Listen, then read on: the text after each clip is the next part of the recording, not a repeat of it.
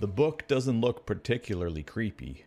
There are no ominous images on the cover, no words of foreboding. There's only plain red canvas with gold letters that read, The Tale of Roly Poly.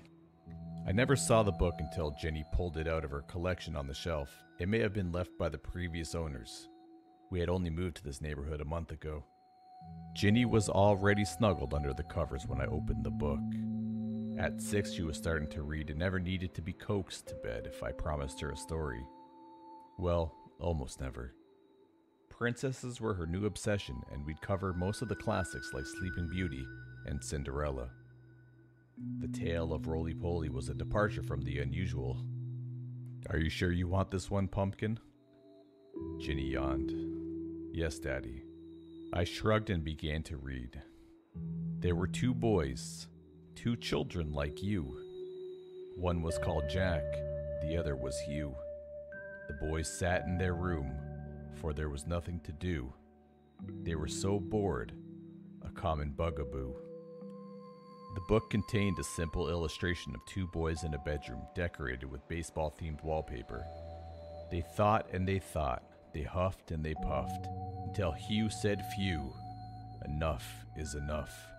Let's play a game. We'll upend this loose end. I know, said Jack. I'll call on my friend. I groaned internally and hoped that Ginny would fall asleep soon. This wasn't exactly Dr. Seuss. Jack took the book and said the words written down Come out, come out, you silly old clown. With a wish and a whoosh and a fizzle and pop, Roly Poly arrived with a great big plop. There was an enormous figure that dwarfed the two boys next to him. The man was dressed as a traditional pantomime clown, complete with a rough white makeup and garish red lips. How do, said the clown. I've come to play. You, said Hugh. Oh dear, holy moly. Don't be scared, declared Jack. It's just roly poly. What shall we do? said Hugh all aflutter as he pulled out his toys from the bedroom clutter. There were many games of various names, all wires and megawatts, a singing machine, a trampoline. There were even two robots. Oh no, said the clown, this will not do. Let's play some real games. Ditch this techno voodoo. Come with me and you'll see. My home is quite grand. You'll have all that you need in topsy turvy land. The two boys nodded, their hearts filled with glee. They took the clown's hands and counted three Mississippi.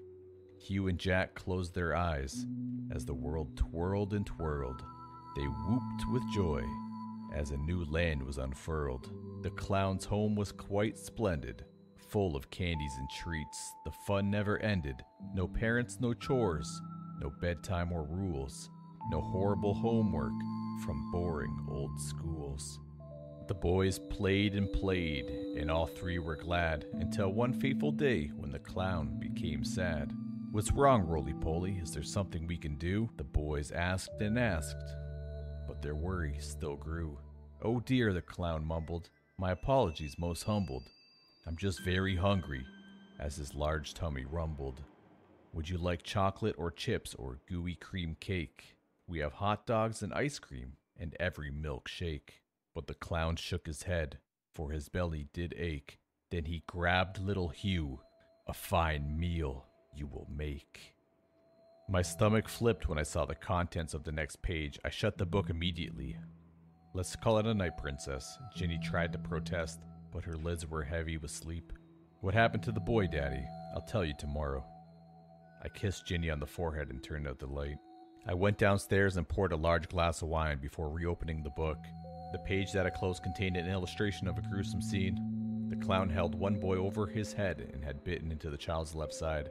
His teeth tore away chunks of pink flesh as blood trickled down his ruby stained lips. The boy's eyes were shut, his tear streaked face frozen in an agonized expression.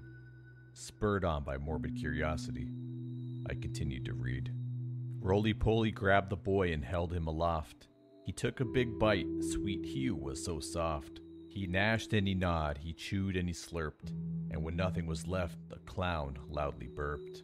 He looked around, there was no Jack to be found. The boy had run, the chase had begun. Jack ducked and he darted. He ran and he ran. Roly Poly just chuckled. Come back here, young man. This place is large. Indeed, it does sprawl. There's no way out. No way at all. The clown was quite right, for try as he might. Jack rushed to escape, but there was no exit in sight. The boy grew tired. His breath became wary. Roly Poly caught up, sounding quite cheery. You're tougher than most, you. I will cook. As he hung the boy up on an old meat hook. The child screamed and he shouted, You're a great fat liar. The clown licked his lips as he stoked the big fire. I turned to the last page. The boy dangled from a hook over a gaping fire pit. Parts of his skin were cracked and blackened as the flames licked his small frame. The clown prodded the fire with a stick in one hand. The other hand waved to the reader as a maniacal smile revealed two rows of long, sharp teeth. The clown was so happy this sweet meat was a treat. Hail to the chef. Bon appetit. The book ended there. I felt the bile rise in the back of my throat. What kind of twisted individual writes something like this? It was probably a desperate hack writer looking for some notoriety. Whatever it was, it left a bad taste in my mouth. I finished my wine and threw the book in the trash. I woke up early the next morning and took the paper lying on the doorstep. It was Sunday, but I never liked to sleep in. I put on a pot of coffee and glanced at the headline on the countertop. My heart froze. Fifth anniversary of local boy's disappearance. Hundred have taken part in the remembrance to rally the mark of the fifth anniversary of the disappearance of the brothers Hugh and Jack Healy. The brothers, aged 8 and 6, were abducted from their home on January 7, 2012. Police have issued a fresh appeal for information this weekend. Story continued on page 3. I ran outside and removed the cover of the trash can. Perhaps whoever wrote the book knew something about the boy's disappearance. At the very least, I needed to report this sick material to the police. My stomach lurched as I regarded the contents of the can. The book was gone. A primal panic rose in my chest as I dashed up the stairs to Ginny's bedroom. A single piece of paper lay atop the crumpled sheets of her empty bed. Ginny picked a good book, a true tale to excite. But Dad did not like it. He thought it was trite. He stopped the story at the moment of glory. Oh no, not for you. This part is unfit. The clown did not like that. Not one little bit. So Roly Poly told Ginny, who was ever so skinny, Let's have some fun. We'll show that old ninny. And now Ginny plays in the land topsy turvy, full of sugar and spice, and all things that are girly. While the princess holds court in dresses of satin, the clown simply smiles. She'll do. She'll fatten. It's been one week since Ginny went missing.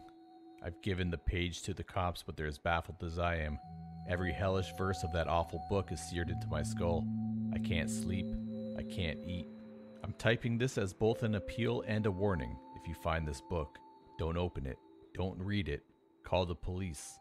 A child's life may depend on it.